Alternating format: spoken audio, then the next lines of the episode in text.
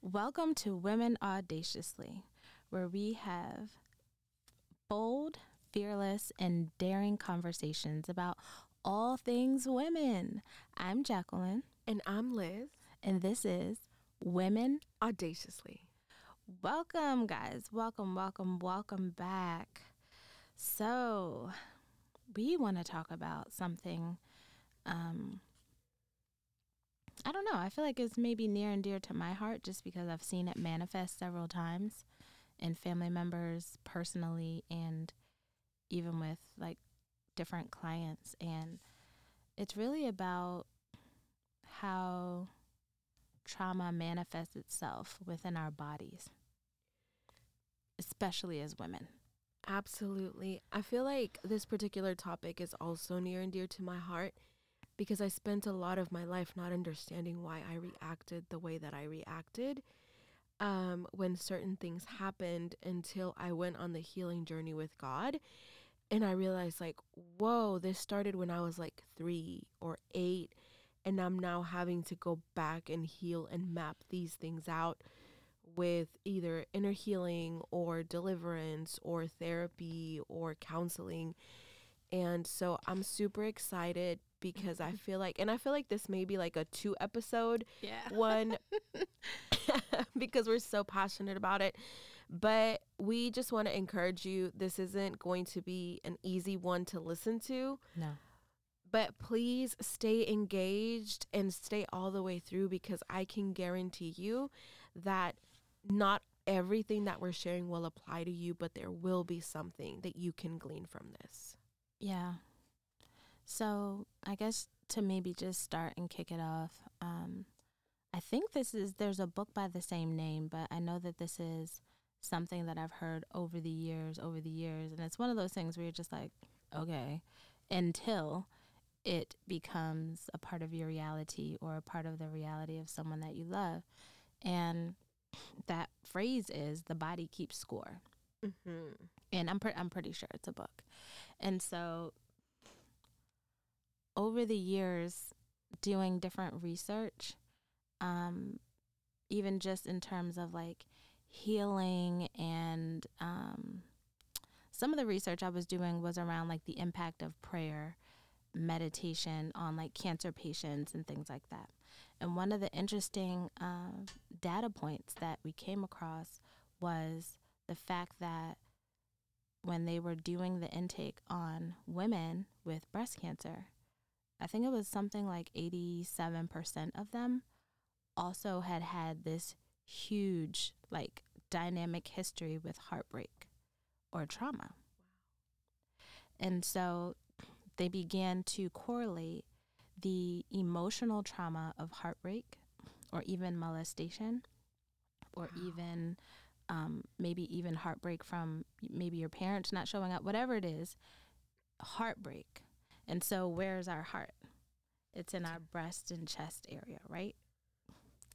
So, literally, this physical manifestation taking place of something that's emotional and it's been festering and it hasn't been dealt with. And so, it then manifests into disease in our body.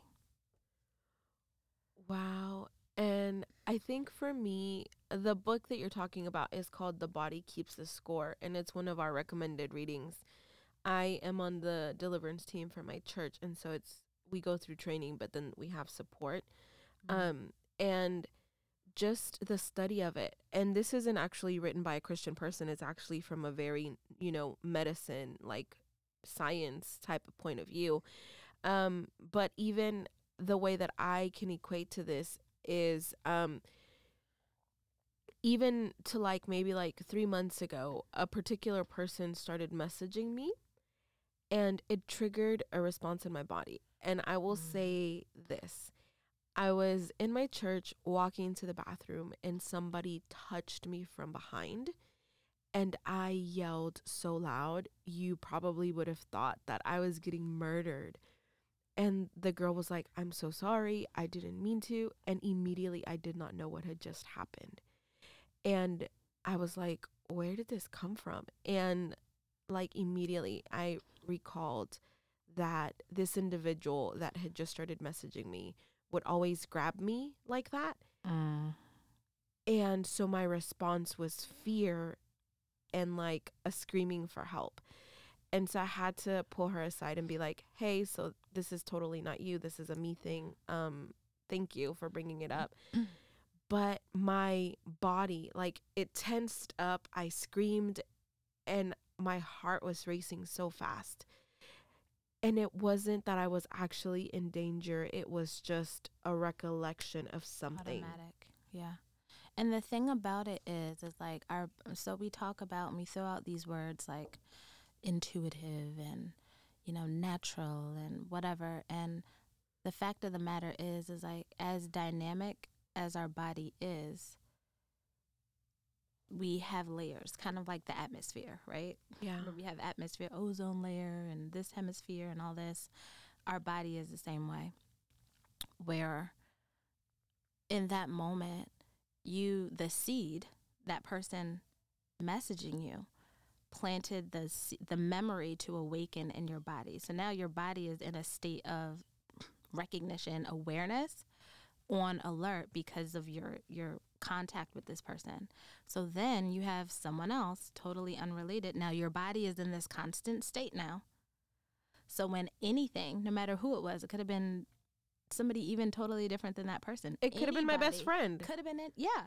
That would have grabbed you or touched you or done anything like that because that it was uh, reawakened and now you were in a reawakened state.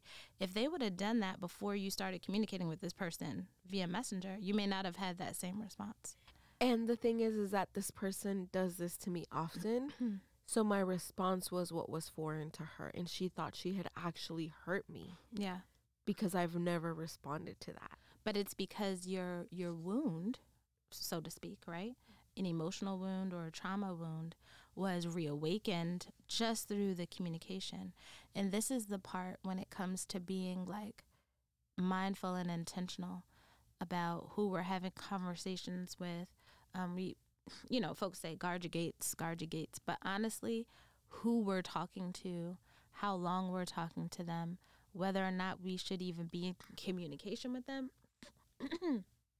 I'm sorry, are literally connected to this issue. Because if we're in consistent contact and communication with people who are connected to our traumas, we are reawakening those wounds and putting ourselves in a very um, uh, high alert, Vulnerable state. super vulnerable state, but also like that can be um, that can be almost like a form of abuse because someone knowing that they affect you like that, they can just come back every two years and just like shoot you a message to send you into a tailspin. They don't even really want to talk to you. They're not really even concerned about what's going on in your life. They just want you to, they just want to throw you off. And then there's others that are genuinely reaching out and maybe they don't know the impact that they have on you, but it's so layered, is what I'm saying, is that your body is not even recognizing like literally this person is not here so i'm gonna chill. No.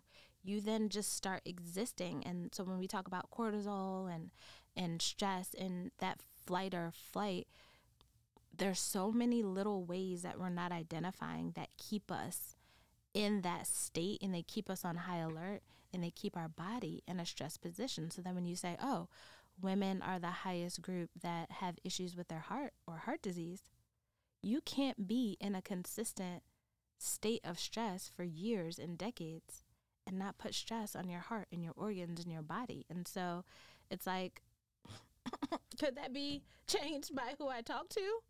Absolutely. And it seems so simple, but it's real.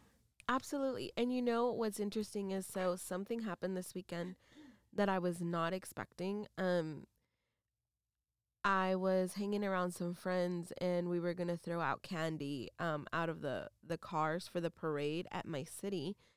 And one of the adults was like um, make sure you only throw candy at the children. You know, like I don't know any adults that would run for candy, you know, except for like Liz. And her daughter was like, yo, that's rude, you know? And I paused and she said, well, I'm not lying. And I paused because there were two ways that I could have gone. You know, like I could have been offended or I could have just processed. And I was like, oh, I was like, actually, I don't have an addiction to sugar anymore. Like, sugar was a coping mechanism for the stress that I was under for all of those years. Yeah. And so I wouldn't necessarily run after a piece of candy anymore. Like, I don't even eat cookies the way that I used to like two months ago because I'm on this healing journey. And it felt so good to be able to say, I am not dependent on sugar to make me happy. Yeah. And and this ties in, right? When we're talking about like how our bodies respond to trauma. Um I was I don't know if I was listening to something or no no no. I'm in this other um this spiritual group and they were saying that especially people like if you have a specific maybe spiritual gift or typically you've had some very interesting childhood experiences as well people that are that have certain gifts and so they were saying sometimes people with particular gifts they do cope with food mm-hmm. or alcohol or drugs to suppress the expression of maybe something they've went through that was traumatic or even just their own personal giftings because it's overwhelming and again, your body keeps score. So when you are consuming that sugar and you're getting that release and you're like, oh, like you're going into that space of having that particular need met, your body is then being trained to not deal with the discomfort head on, but to um, suppress it and, and, and melt it sort of with this food that gives you this feeling, this dopamine hit, or this sugar that gives you this dopamine hit to make you like relaxed. And then, so that impulse that you're talking about, where you would run after candy or whatever it was that was happening, that is the impulse to numb and like dull whatever thing is underneath the surface that is like, it might be too much for your heart, it might be too much for your mind. Absolutely. And I think one of the most um insightful things that I've seen and I've been a part of in this season of my life is really seeing how we respond even to trauma that we don't know is there. And I say all of that to say I am one of those highly gifted people. So I am extra sensitive, super feely, emotions like if I don't control them, they can very easily control me, right? And so I have learned that it can take something so little to become so big super fast if I am not self aware. Yeah. So something that wouldn't necessarily make you cry can make me cry in an instant simply because it has triggered something that's, you know, years or months back that I didn't even know was hidden. Yeah. And as women, we're very good at loving unconditionally, just moving on and moving forward. Now, I'm going to put a pin here. We're really good at loving others unconditionally, and we're kind of really bad at loving ourselves unconditionally. And loving ourselves and being compassionate with ourselves as we're healing is actually a key part of it. Where, you know, you mentioned this little thing might trigger you to have this particular response then you might spend however long being like, why am I reacting this way? And kind of like beating up on yourself or even having the reaction instead of being gentle with yourself and holding yourself with compassion. Like, hold on, let's discover, let's uh, dig a little deeper into why I had that response. Like, it takes us getting to a certain point before we hold ourselves with that level of grace. And we give that level of grace all day, every day to everybody else. But if we have a response and we're judging ourselves and we're being harsh on, oh, I shouldn't have done that. I should have kept it together. And we're like in consideration of everybody else in the middle of our triggered response. And so I think that's something also to consider like the the one of the ways that our that we are really connecting our bodies to this like for an extended period of time is because we're constantly suppressing and then we're existing and living in this shell of ourselves because all the real stuff all the like heavy stuff is stuff below the surface for like years or decades or whatever it is. And so we are just sometimes existing in the world as a shell of what everybody else wants us to be. And then we're like, I don't know why I'm so unhappy. I don't know why I'm sad. Absolutely. And I think that for us, a lot of times, happiness is very subjective. It's very dependent on other people, it's very dependent on what we're working on and who we're championing. And I've found in this season of my life, um, especially with everything that I'm like working on and juggling and all of the effects that the world is having, you know, um, I have found myself in such a happy state, even with all of what needs to be done. And this is actually really foreign to me. like, I've never, you know, it's always like, ah, stress and weight and, ah, and, and that's always been normal. But happiness in the middle of all of my to dos. Yeah. I'm telling you, I literally posted that like so there's like a um it's like it uh, our own little social media group, but it's not like IG or anything. I posted that. I was like, guys, am I numb or is this the peace that passes all understanding because my life is crazy and I am at peace and this is weird, right? And I have joy. Right. And like, like you I've so what a realization to say, "Oh my god, I've never experienced real joy in my entire life if what I'm experiencing right now is joy." And okay, so I've experienced joy. Like you see a newborn baby or you're around children and that brings you joy. But that joy is still external. It's like and it's fleeting. It's yes. Mo- it's for a moment. I last week I went and I followed up at the college and I completed all of my steps including my application for mm-hmm. financial aid to go back to school. And my Yay. first yeah, let's celebrate. my first initial response was like, "What are you doing? This is too much. Three companies, new contracts. Like I'm telling myself everything that's on my plate and then I still finish and I get fully funded like you know, for two whole semesters, like instantly. And there's so much excitement and there's so much joy. And I'm like, how am I this excited about work? Extra on mm-hmm. top of crazy work.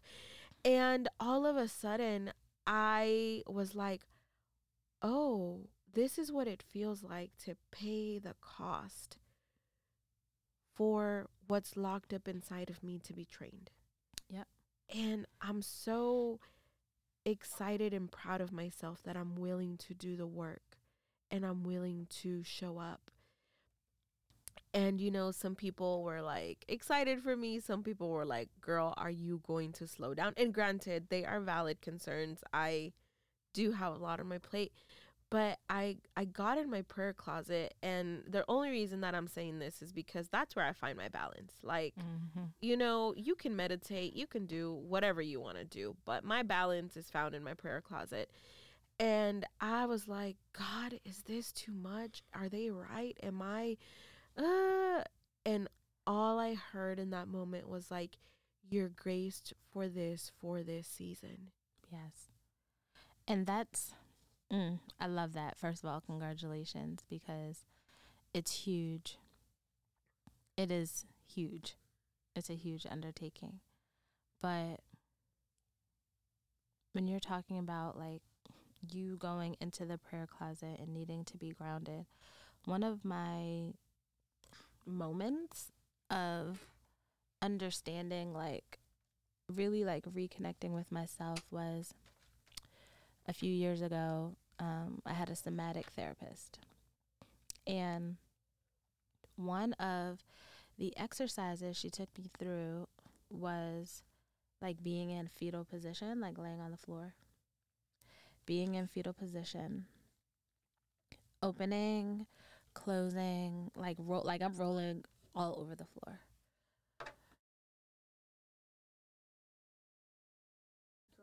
So then as we were walking through this this exercise and I'm opening, I'm like getting all of these like memories and all of these like flashes of things that were like important to me as a as a young person. And it was very emotional and informative. And so moving forward and kind of um, taking that information to the prayer closet like wait god what? I didn't even know that was a burden in my heart from like two years old three years old four years old. And you know, I think we underestimate stillness. As women, we are so quick to be like on the go, go, go, go, go, go, go, that we don't understand the value, the informa- the information, and the healing when we just like sit still, pray, or meditate, or whatever the case may be. But just being in stillness to get clarity on the things that are uh, related to us and to help us heal. Yeah. Like we're encouraged to be the, you know, women are amazing multitaskers and da da da da. Like, and we need a moment to be balanced and grounded and in silence that's just for us so we can get connected back to ourselves and get connected back to like oh i was short with my child or my friend or my this because it's something totally different but if you don't even know what that totally different thing is because you're never still. Mm-hmm. You're doing like your whole world and your whole life and your whole community a disjustice. Absolutely. that or injustice, excuse me. Not to mention that multitasking was never meant for humans.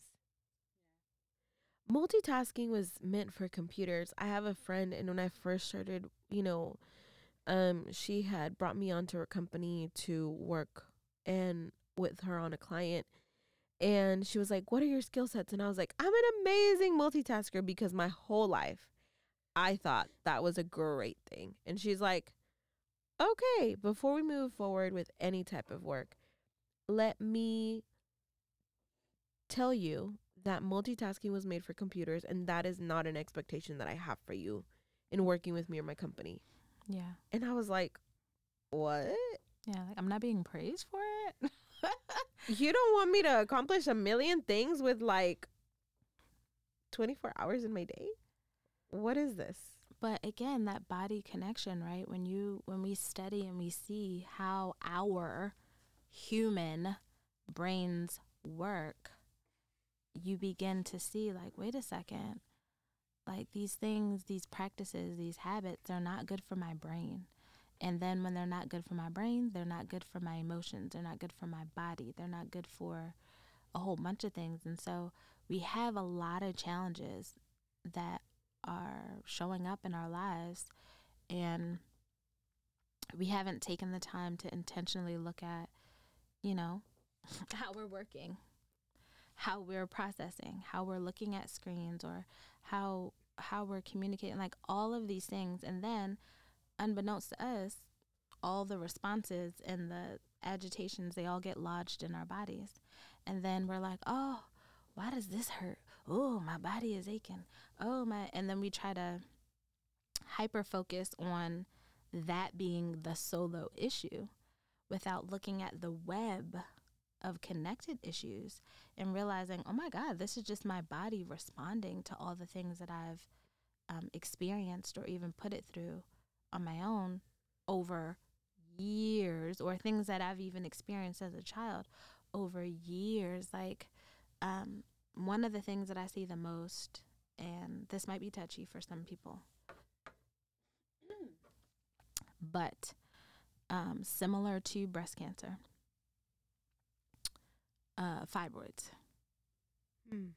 in the womb, um, menstrual issues.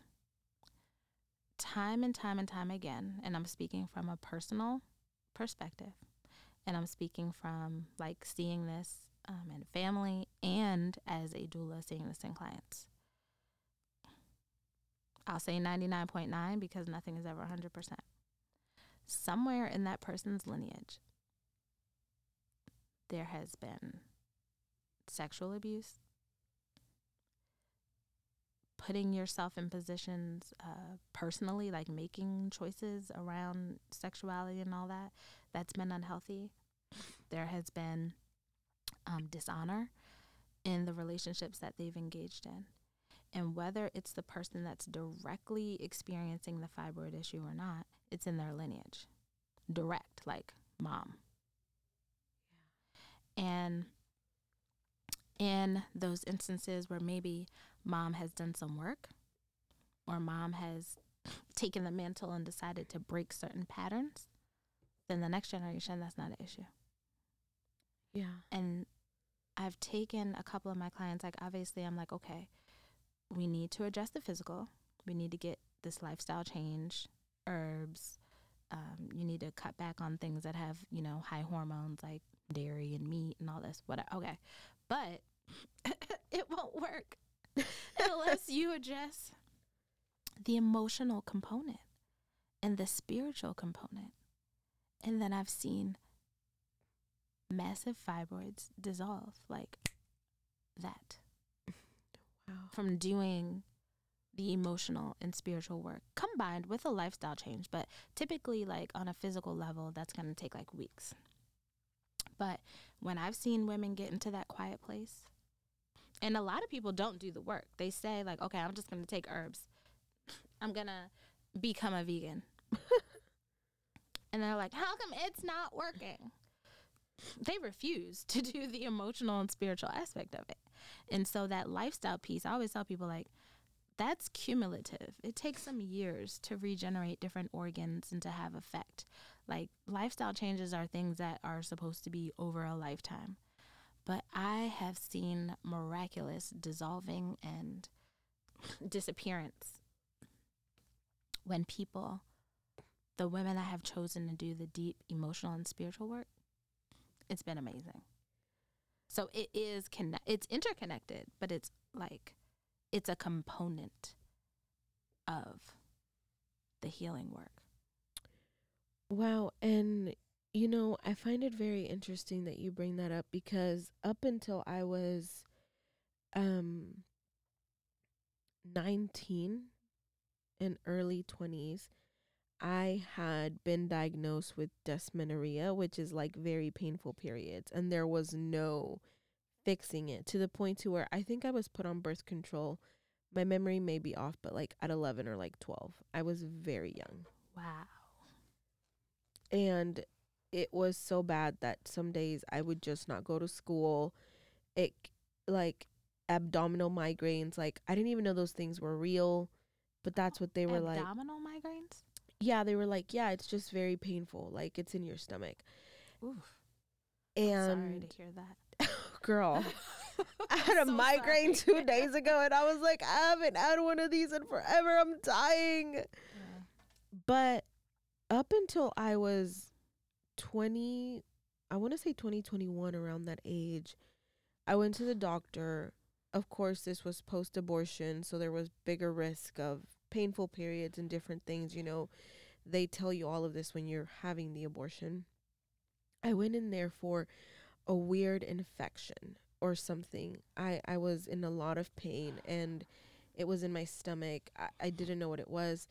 And they tried to put me back on birth control. Grant you, by this time, I'm celibate, so I'm not having sex. So getting pregnant is not a thing. And I got off of birth control because it made me so depressed that I wanted to kill myself yeah. on a regular basis. Yeah. Like that was real. Real talk. Yeah.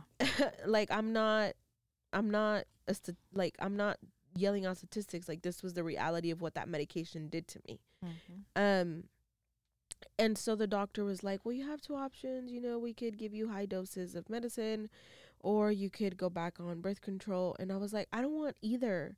Like, I want you to help me find out what is causing this so that I can change something. And they refused.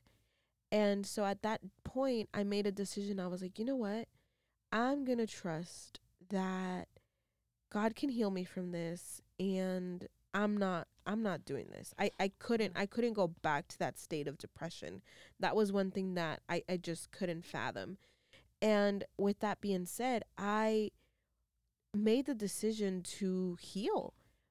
And then, of course, through the trajectory of that time, I went through a lot of inner healing Mhm. and to where nowadays like I've done diet changes, I've done a lot of things. If I do get cramps, it's like one day out of my cycle and it's very light. And the only only time when I'm in dire pain or something like that, it's either when I'm sick or when I've just like harassed my body with Yeah. a horrible diet. Yeah. No, it's it's so powerful and um I really feel like it's it's it's not talked about as much and as women go along their different journeys you kind of have changes and experiences but I'm telling you as a uh, observer and someone who works closely with women consistently I'm always looking like as a researcher like from data points and I'm asking questions and I'm getting to the root of things and I'm kind of connecting dots. When a woman is intentional and serious about her emotional and spiritual healing, all kinds of issues that she's dealt with can literally disappear. However, if you just try to deal with the physical aspect of things, it's something where everything is not working and it could just be on and on and on and on. But this is definitely a two part um a two part uh subject matter. So do you want to wrap us up and and we'll continue this conversation in the next one? Absolutely. So, we would very much like it if you comment, liked, shared, and subscribed. We want to hear from you. What type of things are you facing? Um, what type of effects have you seen in your body? You know, we want to collect data from the women that we're serving and that are listening to us. And you can find us at um, bit.ly forward slash women audaciously. If you know somebody that needs to hear this, share it with them. We're so excited. We cannot wait to talk to you soon. All right, guys. Bye. Bye.